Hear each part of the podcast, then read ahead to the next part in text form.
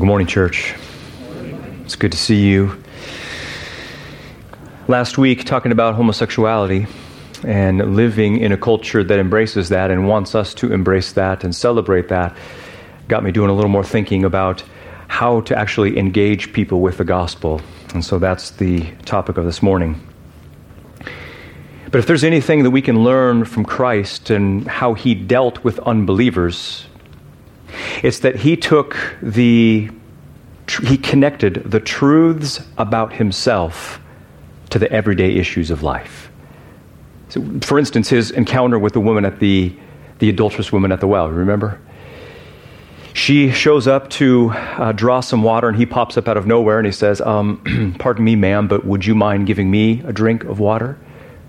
To which she replies, How could you possibly being a Jew, ask me, a Samaritan woman, for a drink of water?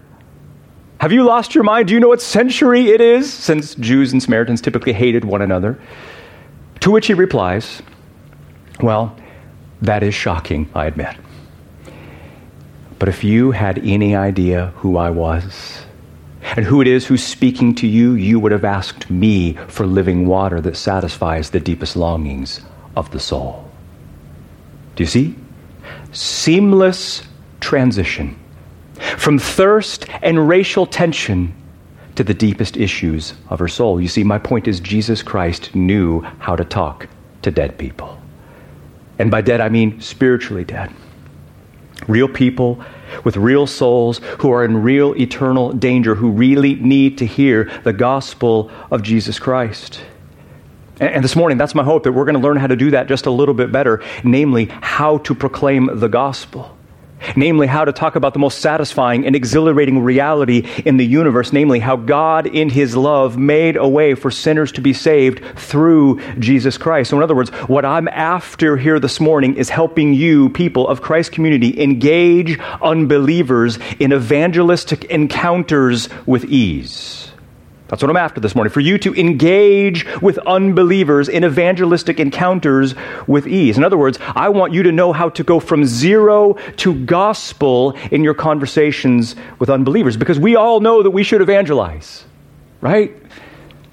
We, we know from 1 Peter 2, verse 9, that part of what it means to be a Christian is that we are heralds, we are proclaimers, we are declarers of the very same message that saved us from eternal woe and despair. And yet I know that just harping on you to evangelize is neither helpful nor productive. And I also know that one of the things that hinders us in our gospel proclamation is actually how to begin and initiate conversations with unbelievers. And so that's what we're going to learn how to do just a little bit better this morning. And yet, I don't, want, to, I don't want you to be fooled here. I don't want you to, be, to misunderstand. I'm, I'm not a great evangelist, I'm not even a, a good one necessarily. I don't think very fast on my feet. I'm not very bold or courageous. I don't think I've ever walked away from a gospel conversation going, man, you know what? I think I really nailed that. That, that was incredible. I've never had that experience. I always think of the things I should have said after the conversation. I'm a better evangelist in my mind than I am in real person. I've blown way more opportunities than I've actually taken. So, what that means is this morning is just as much for me as it is for you. But I want you to be gripped this morning that if the Great Commission is gonna get done, and it is, then what that's going to require is for you here in this church to risk your lives, to forsake your comfort, and to open your mouths with the life giving, soul saving gospel of Jesus Christ. And so this morning, what this is, is a microscopic part of God's plan to reach every tribe and tongue and nation and people with the gospel. And it all begins with you here in this room, on your campuses and in your workplaces and in your dorms and in your neighborhoods and sometimes even within your own families. We need to feel that this morning.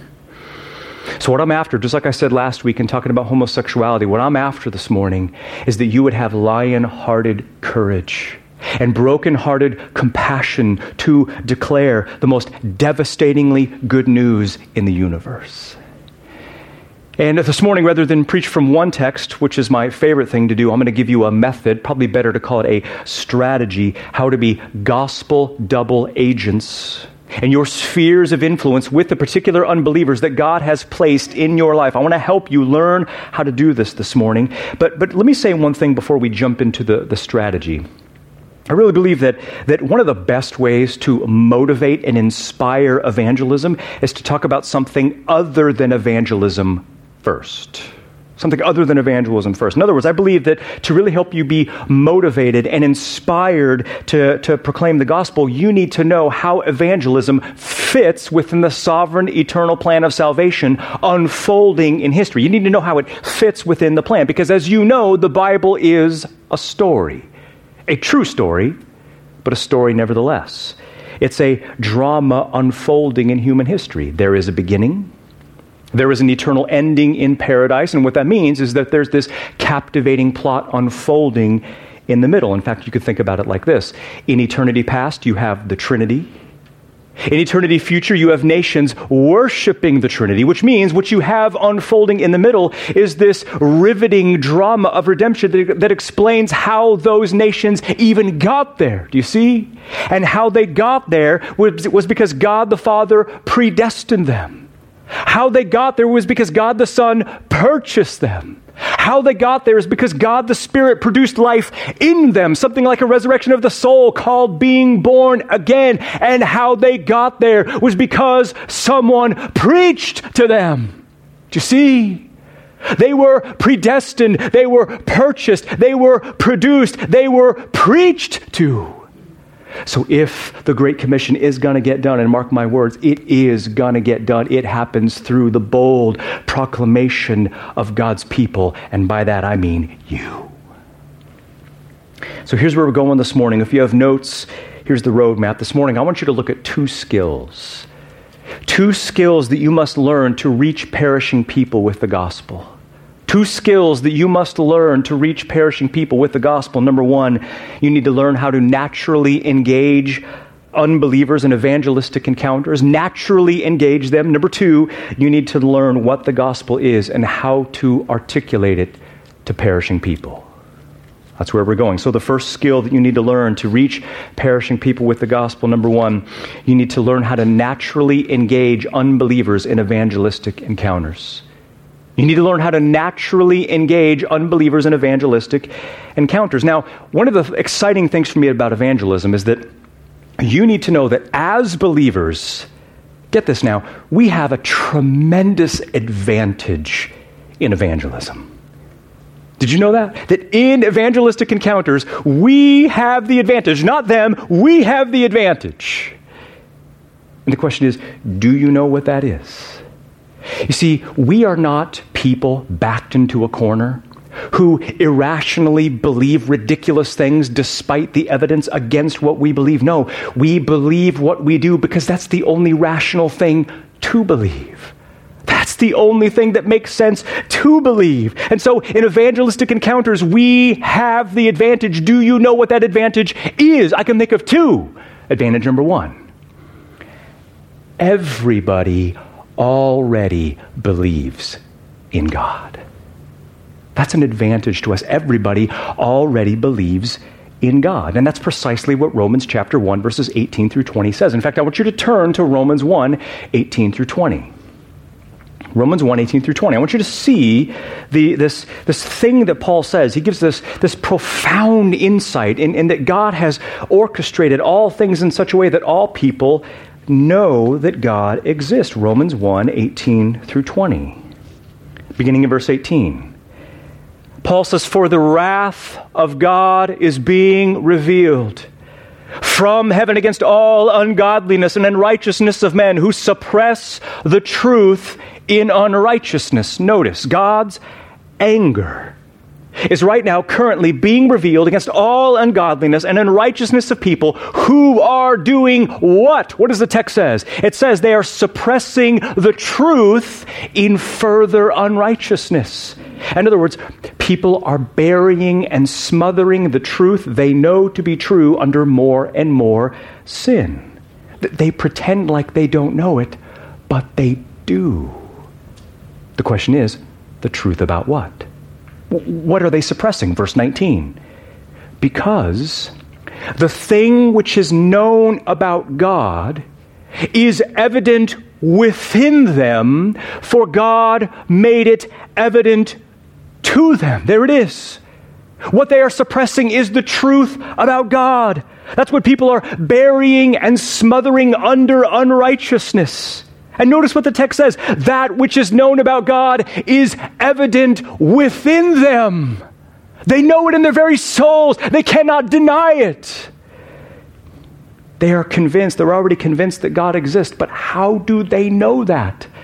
Look what Paul says For God made it evident to them. How did God do that exactly? How is it that all people know the truth about God? Verse 20.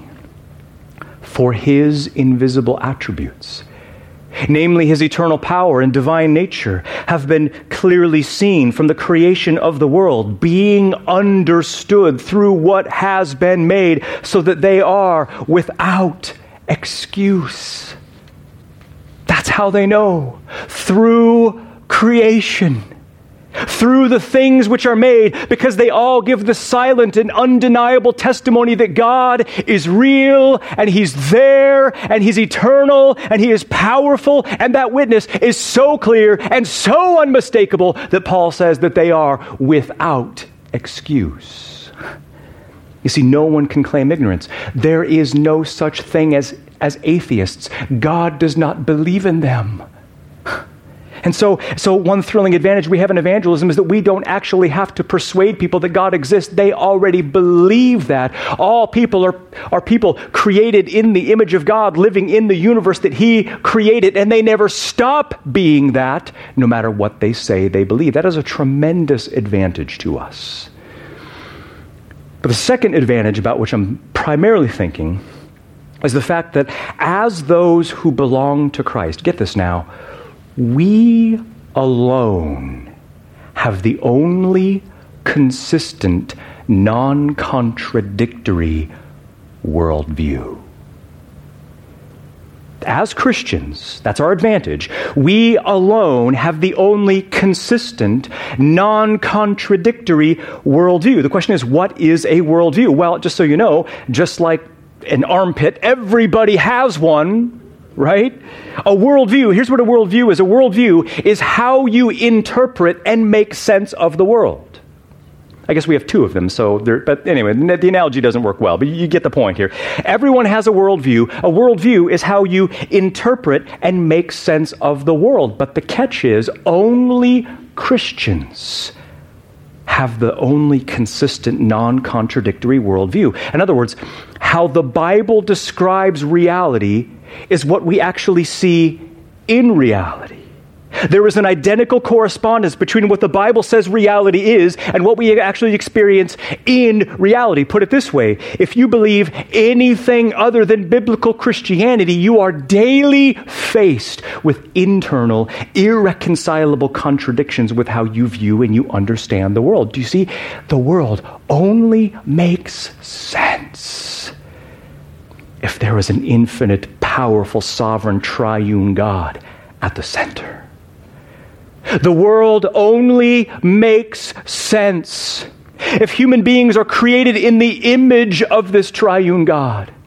The world only makes sense if the deepest problem with human beings is sin and that we have forsaken God as our highest treasure. The world only makes sense if we exist to have our deepest longings, the deepest longings of our souls, supremely satisfied by this God, which is exactly what the gospel is. So you have to understand that, that God made us all to be interpreters. See, God made us to make sense out of life. So human beings are always looking to interpret life. That's just what they do. And so get this now. Get this. This is very important. One of the keys to initiating and, and having gospel conversations with unbelievers, get this now, is listening for when a person's interpretation of life begins to break down. When it caves in on itself. When it contradicts itself because, again, any view of life not governed by God's word, it's going to fail at some point. It's going to be inconsistent. It's going to be contradictory. It's going to fail. And your mission as a friend, as an ambassador for Christ, is to listen very carefully for the cracks and breakdowns and inconsistencies in the worldviews of those who don't know Christ. Because here's the thing the more you get people talking, the more you get people talking about their worldview and what they believe. And the more you get people talking about that, the more their inadequacies of their worldview begin to emerge. And when the inadequacies in their worldview begin to emerge, that is your opportunity to pounce with the gospel, which is the only worldview that makes sense. And there are four things. There, there, are four things that, that you need to listen for in a conversation with unbelievers. There are four things that people use to to construct a worldview, four things that people use to give them meaning and significance and satisfaction. And, and, here are the four things four things that make a worldview. Number one, all people, without exception, have an identity. They have an identity. In other words, everybody has something that defines them something that they recognize as the overarching meaning and purpose of their lives. Everybody has that. Think of the unbelievers that you know. What is their identity? Number two, all people without exception have a problem. In other words, everybody has something that they blame as the fundamental cause of their unhappiness, that which is keeping them back from reaching their fullest potential. Think of the unbelievers that you know. What do they identify as their problem? Number three, all people have, without exception, have a solution. In other words, all people have a solution that they think will make life work for them, that they think will make life worth living, that they think will give them the happiness that they've always wanted and that, that they think they deserve. The question is think of the unbelievers in your life. What solutions for life's problems are they clinging to? Number four, all people, without exception, have a hope. They have a hope. In other words, everybody has some sort of ideal, some sort of ultimate, perfect reality that, that, for which they're waiting, some ultimate perfect, ideal, utopian kind of life that they would live if they could. In other words, what this is, is their version of the new heavens and the new earth. This is their version of paradise. Everybody has that. Everybody, without exception, has an identity, a problem, a solution, and a hope. You see what this is? This is their worldview. This is their gospel. And whatever a non Christian has for each one of these things, this is their salvation message. And guess what? It doesn't work. It doesn't work. It's totally defective. And so, what you must do is listen for these four things and listen for specific clues that will help you understand how they interpret the world. And so, as you talk with non Christians, which you should do, and as you hear them articulating their worldview, you need to be listening and asking these kinds of questions. Not to them necessarily, but to yourself. For instance, number one, you need to say, okay, what, what do they articulate as their identity? What's this person's identity? In other words, what are they holding on to as the meaning and purpose of their existence? What do they assume the world should be like?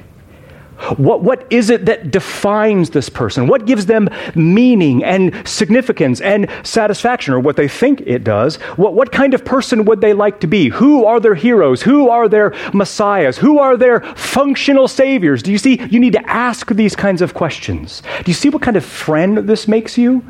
Super, super intentional, a great listener. And everybody wants to be listened to, and everybody wants to talk. This is a huge win. Number two, you need to ask, you need to ask yourself, what do they articulate as their problem? What do they articulate as their problem? In other words, how do they describe their struggles and battles?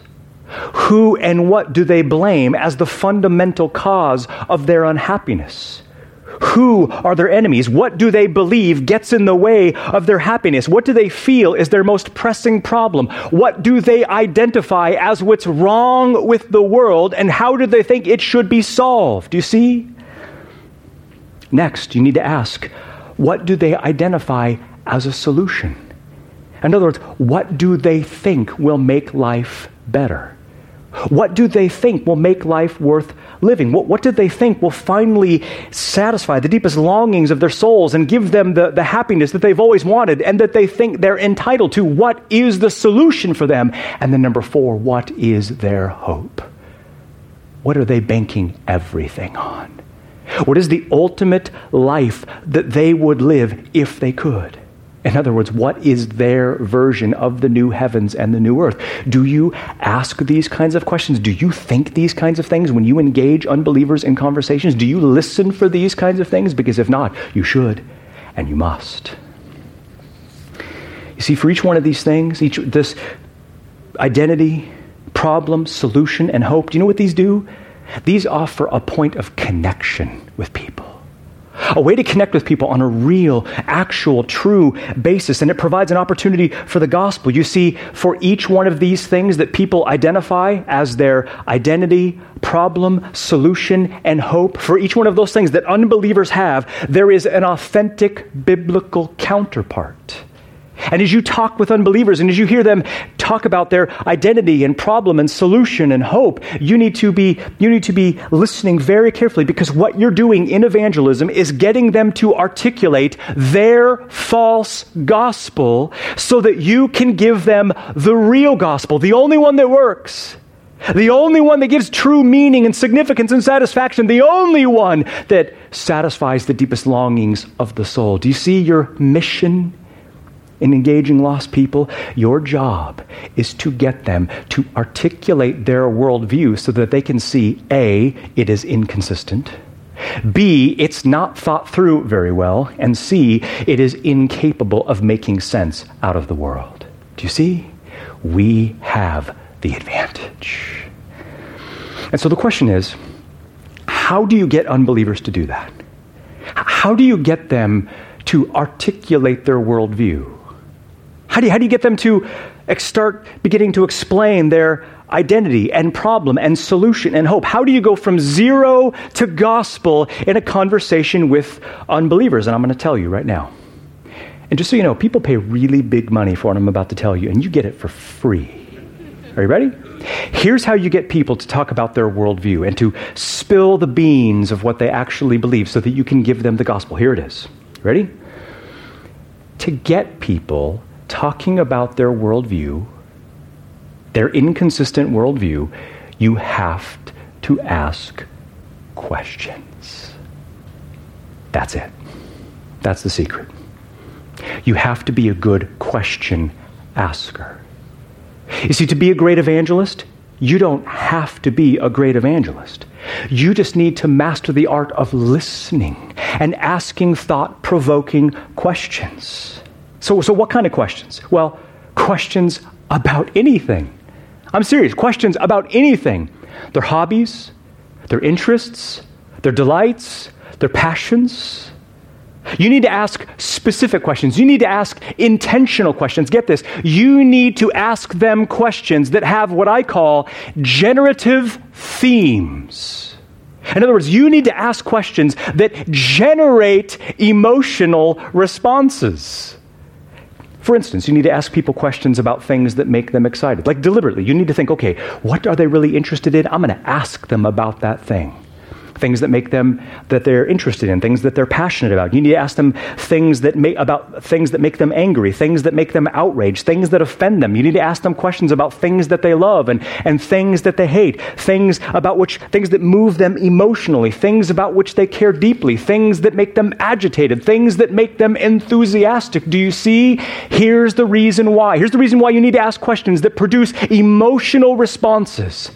Because when people are angry, happy, excited, passionate about something, guess what they begin to reveal? Their world view. You need to ask them.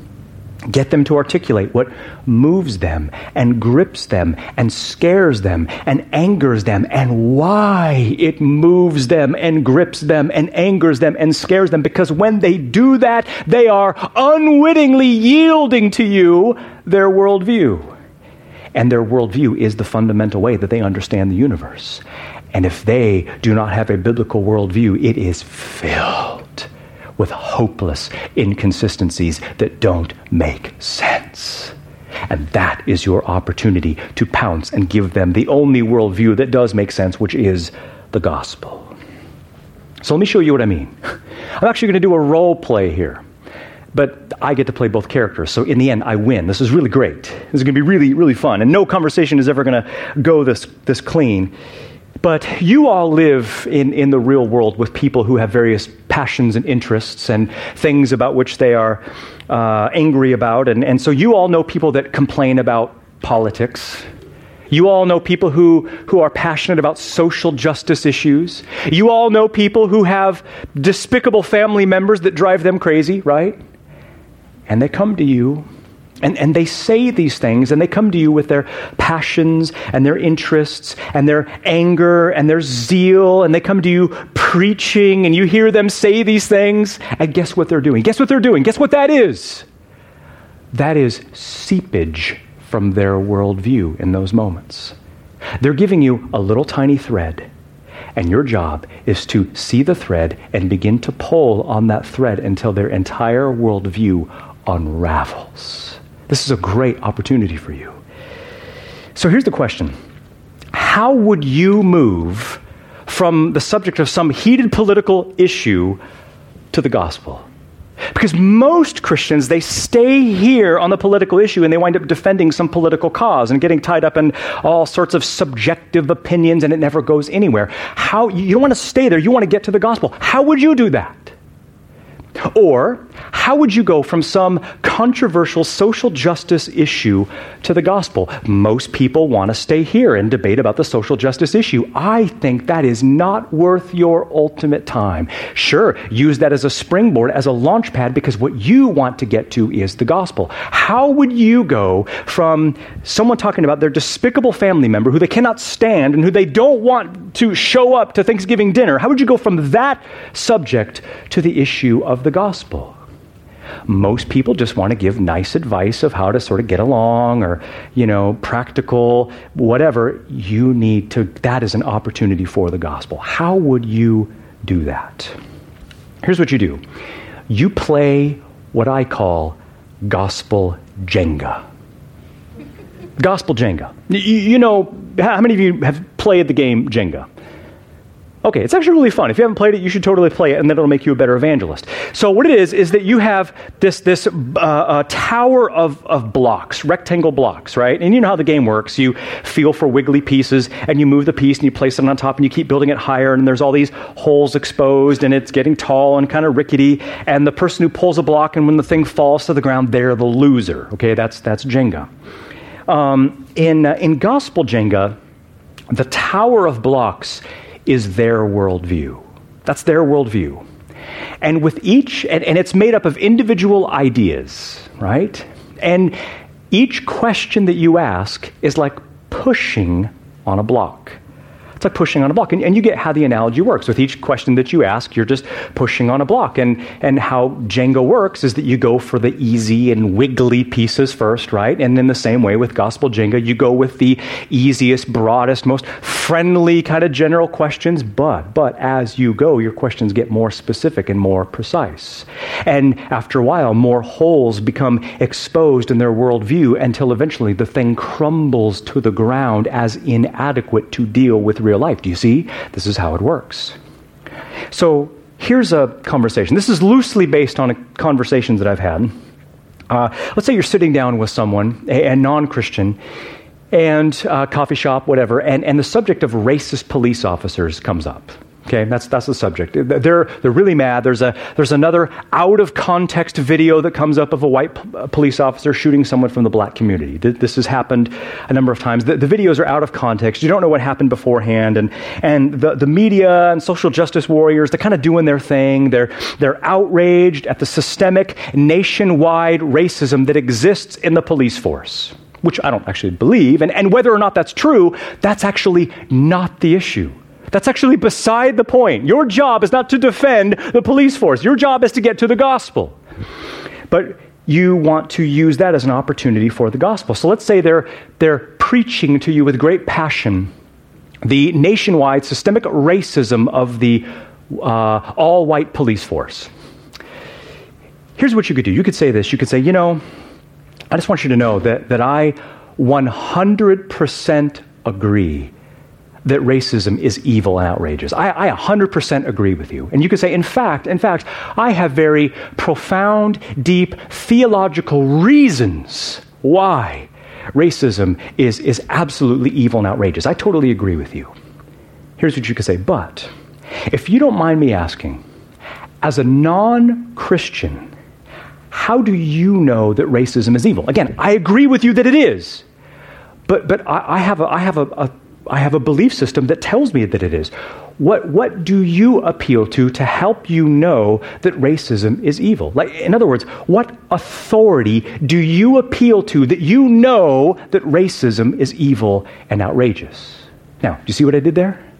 I took the hot button issue of this video, this controversial video, and, and I brought it all the way up to the issue of authority. I'm asking them to explain okay, how do you know? What, what, what is, what, upon what are you basing your conviction that, that racism is, is evil and outrageous? You see, they are outraged because there is a perceived injustice, right? There is a perceived injustice, and they're outraged at that. But you see, what they don't understand is that the reason why they're outraged is because we all have within us a sense of right and wrong, right? We all have this internal standard of justice to which we appeal. They don't know that that standard of right and wrong, that that sense of justice, they don't know that that comes from God, but you know that. And so you're going to operate on that basis. And so maybe they would respond by saying this. They would say, look, racism is just so destructive. It, it, not only harms individuals and, and, and, and destroys individuals, but also harms entire communities. Heck, it even, it even destroys entire countries. Our country is torn and divided. No one has the right to discriminate another person on the, on the basis of race and gender. Whatever. Maybe they would say something like that. Now, notice, they still haven't answered your question. They haven't. They, have just, they're just giving the possible effects of racism, and they're explaining again why it is wrong, but they still haven't given the reason why they know that it's wrong. So you push the block a little further, and you say, Right, I totally agree. I totally agree. But I think it's really important, I'm still talking to them, I think it's really important for us to define at the highest possible level how we know that something is right and wrong. So, again, what is the deepest reason why you know that, that racism and things like discrimination are evil and out of the question? What authority do you appeal to to, to make that claim? And maybe they would say, well, look, every person deserves respect right? Every person deserves respect. I mean, shouldn't we be inclusive and, and loving of people no matter what race they are? What right does any race have to oppress another race? Now, you see what they said? They're, they're, they're a little closer. They're not quite there, but they're really, really close. They know, they just know that all human beings have inherent worth and dignity, right? They don't know why they do, they just know that they do. But you know why. You know why. And so, and so I think you push the block a little further and you say, absolutely, I totally agree with you. Every person has inherent worth and dignity, and everyone should be treated with love and respect. But my question is how do you know that human beings have inherent worth and dignity? How do you know that? Like, like, how do we know that life is sacred? Why is it? You could even ask a question like this like, like, why is it that we arrest people for raping and killing other people, but we don't arrest lions for killing innocent gazelles? Why don't we do that? What is so sacred about human life? See what you've done? You've taken it out of this video, which you don't know really anything about, and, and, and you're, rather than trying to defend the entire police force, you have lifted this up to truth issues. And notice, I didn't ask them if life was sacred. I assume that it is sacred because they assume that it's sacred. They don't know why they assume that, but that's, but you do. And so maybe they would say something like this. And, and, and maybe perhaps, let's just say, I'm kind of making this thing up here. Uh, let's say they don't really have an answer to your question. They're, they're just kind of repeating themselves. They don't really have an answer. You can interject. And you can say, you know, let, let, me, let me give you the reason why Christians make such a big deal about the value of human life. Let, let me explain that to you. And, and why things like racism and murder are absolutely evil. You can say, the first chapter of the Bible tells us that God created everything. See what you're doing? You're giving them a worldview. The first chapter of, of the Bible tells us that God created everything, including people. And later on in that same chapter, it says that all people were created in the image and likeness of God. And what that means to be in God's image and likeness is that we have a unique place in the world who reflect and display the image of God. And I think you should just tip your hand and tell them and look and say, here's the thing that sense of justice that you feel, that, that standard of right and wrong to which you appeal, that, that sense of outrage that you feel that something has, is, is wrong and, and evil and wicked, did you know that the Bible's explanation for that is because you are created in the image and likeness of God? That you feel that way because God feels that way, that His image and likeness is imprinted, embedded into your very spiritual DNA? Do you see what I did there? Do you see what I did? You are giving them the foundational theological reason for why you hold the convictions that you do. You're giving them a worldview. See, without God, no one can do this. Without God, no one has a shred of a basis to make any moral assertion or claim about anything. If God, if there is no God, all we are are floating pieces of protoplasm. Just a bunch of accidents and one giant universal accident. But you put God in the picture and everything changes. All of a sudden, we have a standard. All of a sudden, we have God as the center of gravity for the moral claims that we make. And so now I think you, you push the block a little bit further. And for the sake of time, I'm going to I'm to skip a few blocks here. But again, the goal, the goal is to get them to articulate their identity, their problem, their solution, their hope. And so I think you should bust out questions like this. I love asking this question. I've asked this a number of times, and, and it's a lot of fun to think about. But I think you could say, you know, you know that I'm a Christian which means that I think about truth and meaning of life issues all the time. And I can tell that you're the kind of person who thinks about those things too. And I think you could say, you know, and, and, and, I know that you know that there is something wrong with the world. Here's my question for you to think about. Well, let's, let's, let's change the world together. Let's solve some of the world's problems together, unbeliever. You could say, what do you think is wrong with the world? And how would you go about solving it? What's wrong with the world, and how would you fix it? Because they have lots of complaints. Do they have many solutions? Well, not any good ones. So you just ask them a question, you just open that up to them. And I think they would say something like, um, well, and, and, and think about what I just did there. I'm asking them to articulate their version of the fall of man. I'm asking them to articulate their version of the Messiah. What's wrong with the world and how is it fixed? Do you see what I'm doing? I'm asking them to articulate their worldview. And probably they would say something like, wow, I, I don't know that there's just one problem. I mean, there, there's lots of problems, but I, I think you know, I'm just making this up. I, I, don't think we really know how to love and care for one another. Um, there's just so much war and racism and hatred and discrimination and, and divorce, and I think people really need to learn how to love. Whatever. You see, you see what they did there? They, it's not very specific, but they've just revealed their version of the new heavens and the new earth. That's, that's what that is. Now, to be fair, it's this fuzzy, kind of utopian, romanticized version, vision of the future, but nevertheless, they're on to something, right? It's revealing their worldview. Now, you push the block a little further, and you can say, okay, okay, I'm with you. How would you go about making that happen? What would you do? If you were in charge, what kinds of things would you put in place to make that reality that you just described a reality? How, what would you do? And maybe they would say, well, you know, I think you have to educate kids. You know, you have to teach them from an early age to not discriminate, to not judge one another, but to accept one another. I'm just trying to think what unbelievers would say. They'd probably have something like that. Now, at this point, there's lots of conversation still to be had. There's lots of blocks to push on still. But, but let, me, let me do this. Let me fast forward to what the conversation looks like when you actually get to the gospel, when, we, when you actually give them an alternative, and, and I would say the only right worldview. You can say, you know, it's interesting to me that you talk about the perfect society in which there's love and, and, and perfection, because you know what's really interesting? I'm still talking to them. You know what's interesting is that the Bible actually says that there once was a time when the world was just like that. You want that, and at one point in time, that existed in the world. You, see, the, the, the Bible tells us that when God created the world, He began the human race with Adam and Eve. Pause here. Notice I'm giving them a worldview. God created the world with Adam and Eve, the, the, the first people on the planet, a cohesive family unit. And the Bible says that at that time, there was no sin.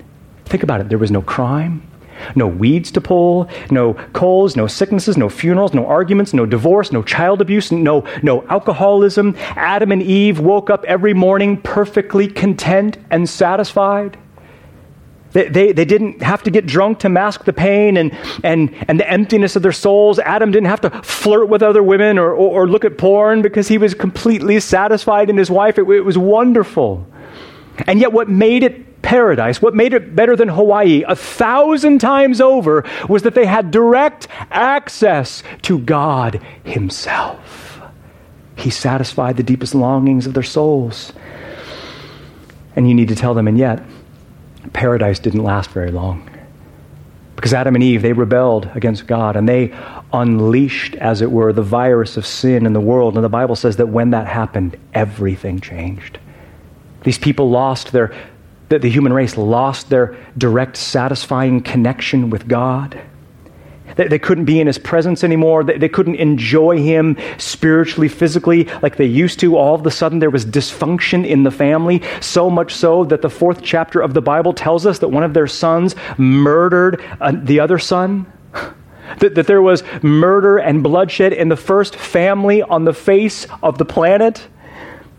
And, and you just tell them the Bible says that the virus of sin has spread to every single human being. And the Bible says that it's in you and it's in me. And the Bible says that that is actually the deepest dilemma of life. And that, and the Bible says that because of sin, we deserve hell and judgment. Picture, you're at Starbucks saying this. You're on a lunch break and you're saying this to your coworker.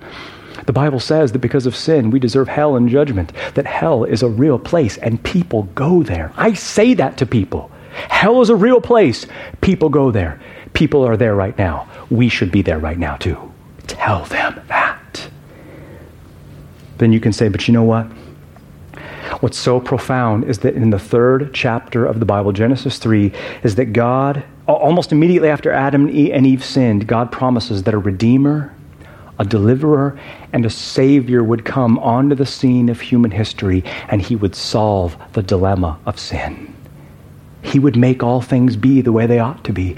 And, and, and, as we go through the Old Testament, we see more and more about who this Savior would be. And in the ninth chapter of Isaiah, we find out that this, this Savior to come, that He would make all things right, that He would make all things be the way they ought to be, that, that He would come and, and be the ruler we've always wanted but never had, that he would do justice and righteousness in the land. And it, and it goes on to say that he himself would be God and then tell them. And then when we get to the New Testament, we find out that who this Redeemer and Savior is, is, is none other than Jesus Christ Himself. And you could say, I, I know that sounds crazy, and it is crazy.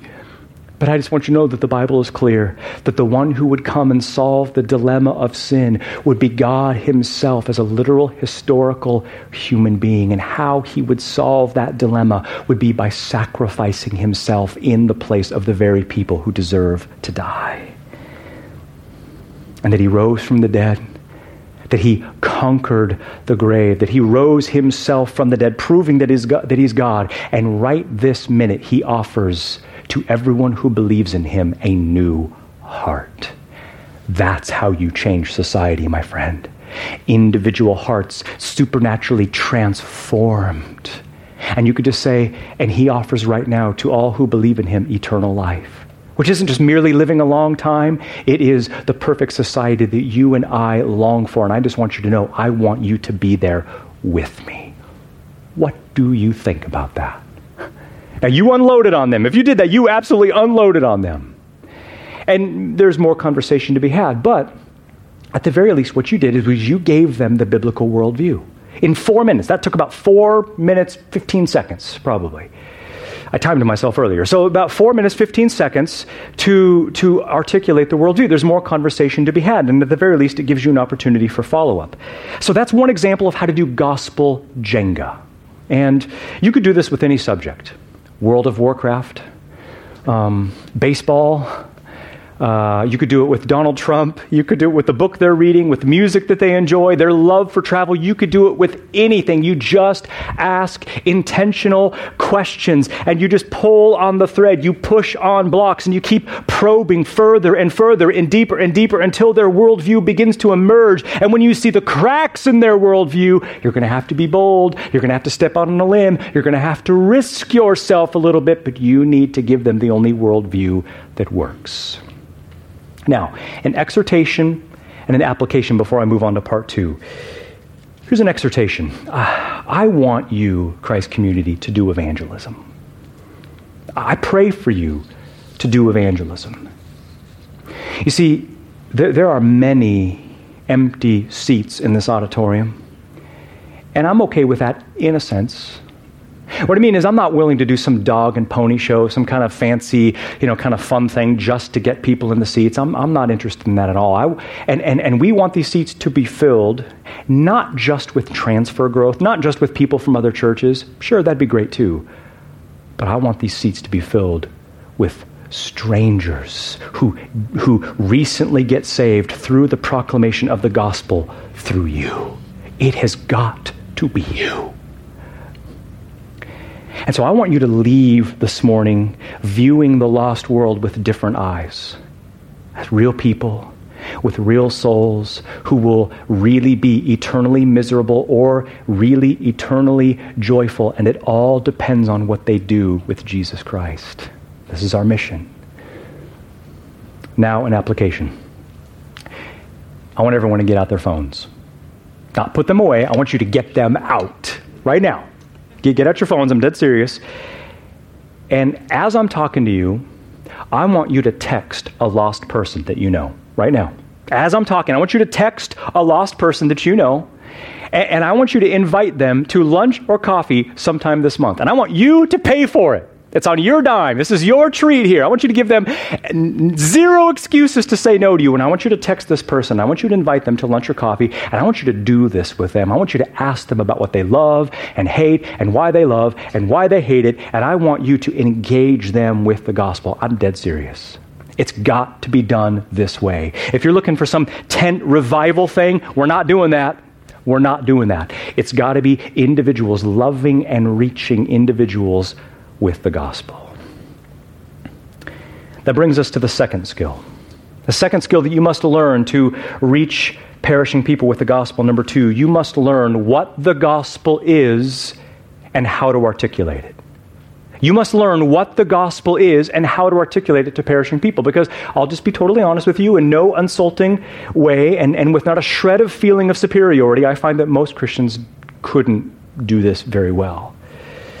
And you have to understand that since the God ordained weapon, the, the instrument that God uses to rescue people from eternal woe and despair is the gospel. You need to learn how to articulate it to perishing people. Because in an evangelistic encounter, the, what God uses to awaken people from the dead is not your cleverness it's not your winsomeness. It's not your niceness. It's not your eloquence. It's not your experience. It's not your expertise. No, the instrument that God uses to awaken people from the dead is the life giving gospel of Jesus Christ.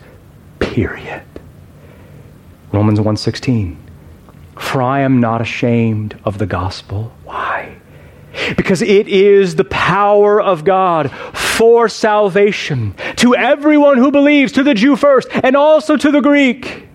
This is Romans 10 17. So faith comes from what? From hearing, not just seeing a nice person, but from hearing. Hearing what? Hearing the word of Christ. This is 1 Peter 1 23 through 25. You have been born again. How? Not from perishable seed, but from imperishable. That is through the living and abiding word of God. And this is the word which was preached to you. Do you see?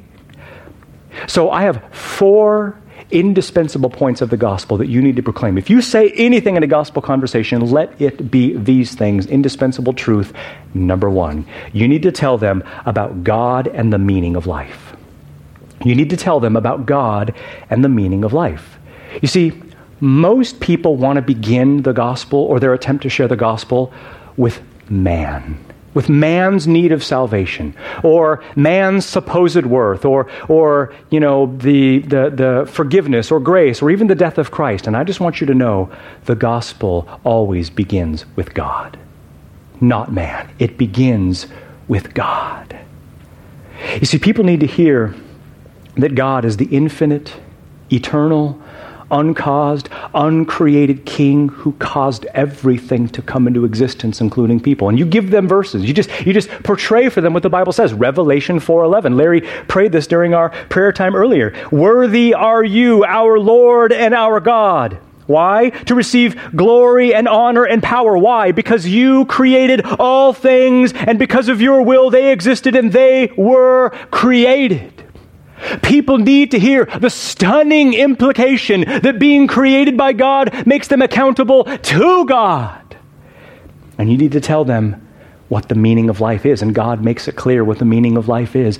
Isaiah 43 7 says that the meaning of life is that we were created for the glory of God. Tell them that.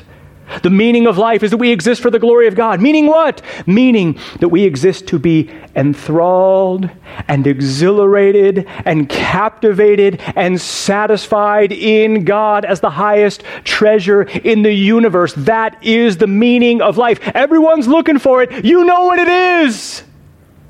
It is the glory of God. Which brings us to the second indispensable truth you need to tell them about sin and its consequences. You need to tell them about sin and its consequences. You see, you need to tell them that the deepest problem with all human beings is that they are born with a spiritual cancer in their soul called sin. You need to tell them and just be honest with them that all people are born wicked, hell deserving sinners. You give them Romans 3:23, which you know well, for all have sinned and fall short of the glory of God. Hear that word glory connects with the chap that, that verse in Isaiah. And what that means is, is as sinners, we fail to glorify God like we were created to. They were created for the glory of God, and sin is doing the exact opposite. And they probably know about sin. They might even believe that they commit sins, but probably what they fail to understand is the essence of what sin is. And what sin is, is taking something that's not God and loving it and worshiping it and trying to be satisfied in it as if it were God. That's treason against the Creator. You see, people need to understand that sin is treating God as if he were worthless. Sin is an infinitely evil crime against an infinitely worthy God which deserves an infinite punishment.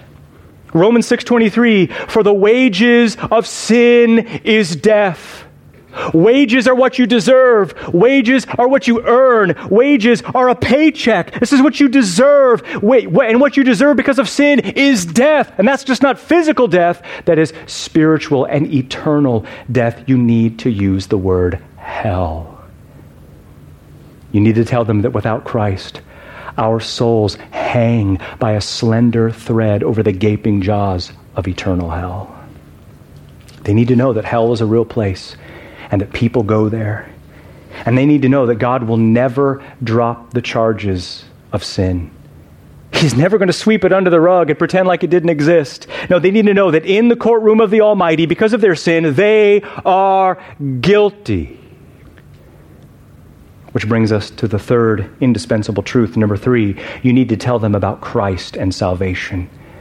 You need to tell them about Christ and salvation. You see, although perishing people need to hear the infinite weight of the avalanche of the wrath of God against them, they need to know that there is a way that they don't have to bear that punishment.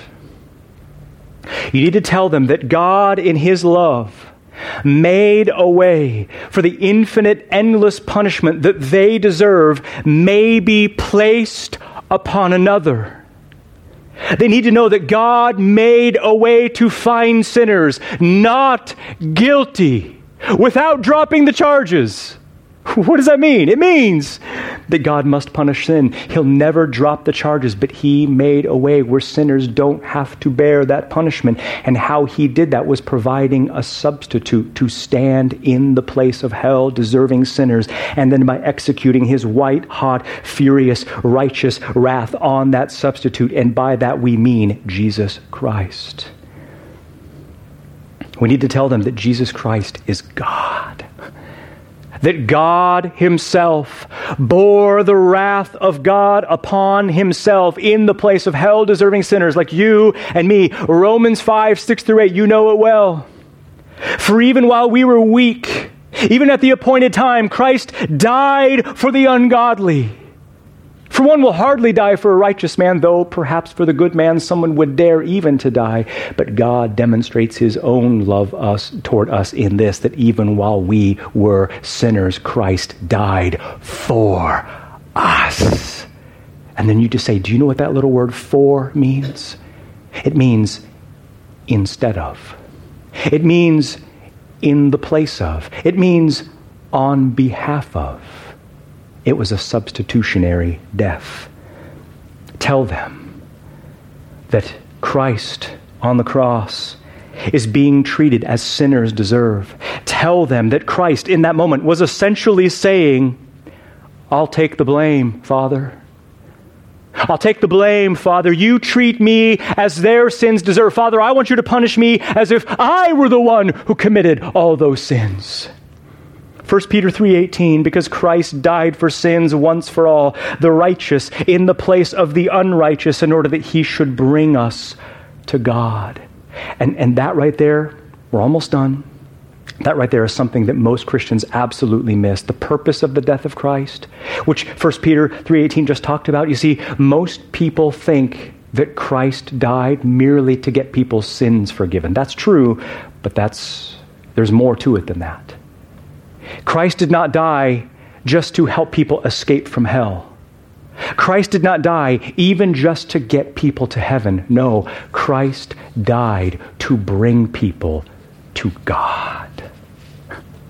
Because if you love the cross, then surely you must love what it was designed to do, namely, get your sins out of the way and bring you home to God. And you tell them that Christ not only died, but he rose triumphantly from the dead, that he has the cure for death, that he is the cure for death. And the reason why the resurrection is a big deal is because he is the reigning king to whom they must give an account. Indispensable truth number four give them the terms and the response. Give them the terms and the response of the gospel. You see, what perishing people need to know, get this now, they need to know that there is a way to get what Jesus paid for. There is a way to have everything that he purchased transferred to their bankrupt spiritual bank account. And they need to know they cannot earn it, they do not deserve it, they cannot negotiate with God to get it. No, the treasure of salvation is accessible only by faith. By faith alone, by grace alone, through faith alone, in Christ alone. And faith is not a work with which they barter with God for salvation. No, tell them faith is thirst. Thirst that recognizes its infinite need for what is infinitely satisfying. And you tell them there is no playing games with King Jesus. Here are the terms. Here are the terms. Christ will either be their highest treasure or he will be their enemy. He will be their highest loyalty or he will be their judge. They either give up all or they lose everything. Those are the terms. And there's no middle ground. And you just tell them, look, the demands of Christ are hard. But Christ doesn't say no to joy and satisfaction. He only says no to the things that get in the way of true joy and satisfaction, which are found only in Him. And so you just ask them, Are you ready to lay down the weapons of rebellion and to wave the white flag of surrender? And to yield yourself to the satisfying custody of Jesus Christ? You see, that is the gospel. That is what we're offering. I close with this. Those are two skills that you've got to learn to reach perishing people. You've got to learn these skills. And the fact of the matter is, those whom God has chosen, those for whom Christ has died from every tribe and tongue and nation and people, mark my words, they will get saved, but they will get saved through and only through the proclamation of the gospel through people like you. Christ community, you need to know you have the opportunity of a lifetime at your fingertips to advance the Great Commission. And it's through the declaration of the most shareable, unembarrassing message in the world. You believe, I hope, that there was nothing to lose and everything to gain in giving your own life to Christ. And I hope that you see that there is nothing to lose and everything to gain in telling unbelievers that they have nothing to lose and everything to gain in yielding their life to Christ. I want us to be a church of beautiful feet. Let me read Romans 10 and then I pray. How shall they call upon him in whom they have not believed? And how shall they believe in him whom they have not heard? And how shall they hear without someone preaching? And how shall they preach unless they are sent? Even as it is written, How beautiful are the feet of those who bring glad tidings of good things. So therefore, faith comes from hearing, and hearing through the word of Christ. Let's pray.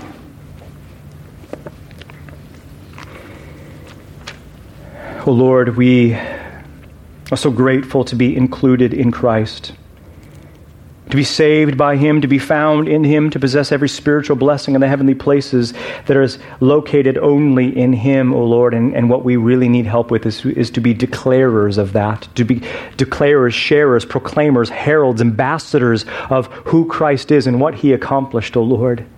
You promise that there will be suffering, that all who desire to live godly in Christ Jesus will be persecuted, that we are sheep in the midst of wolves. Compel us Make us eager. Help us to see, help us to see, O oh Lord, the sleepy culture in which we live. Pretenders everywhere, counterfeit Christians everywhere. Oh Lord, let us be like light piercing the darkness in our homes and in our neighborhoods. Let us be bold in our proclamation, bold, winsome, loving, gracious, all those things, Lord. Please work in this people and make them evangelists in this area, Lord. We literally have, O oh Lord, the, the, uh, a great harvest, a great orchard, O oh Lord, from which we may glean. Make us great gospel farmers, great gospel agriculturalists in this community, O oh Lord. I pray, I plead, I ask. And we look forward to how you will use even this one small, tiny Sunday in the scheme of eternity. In Christ's name we pray. Amen.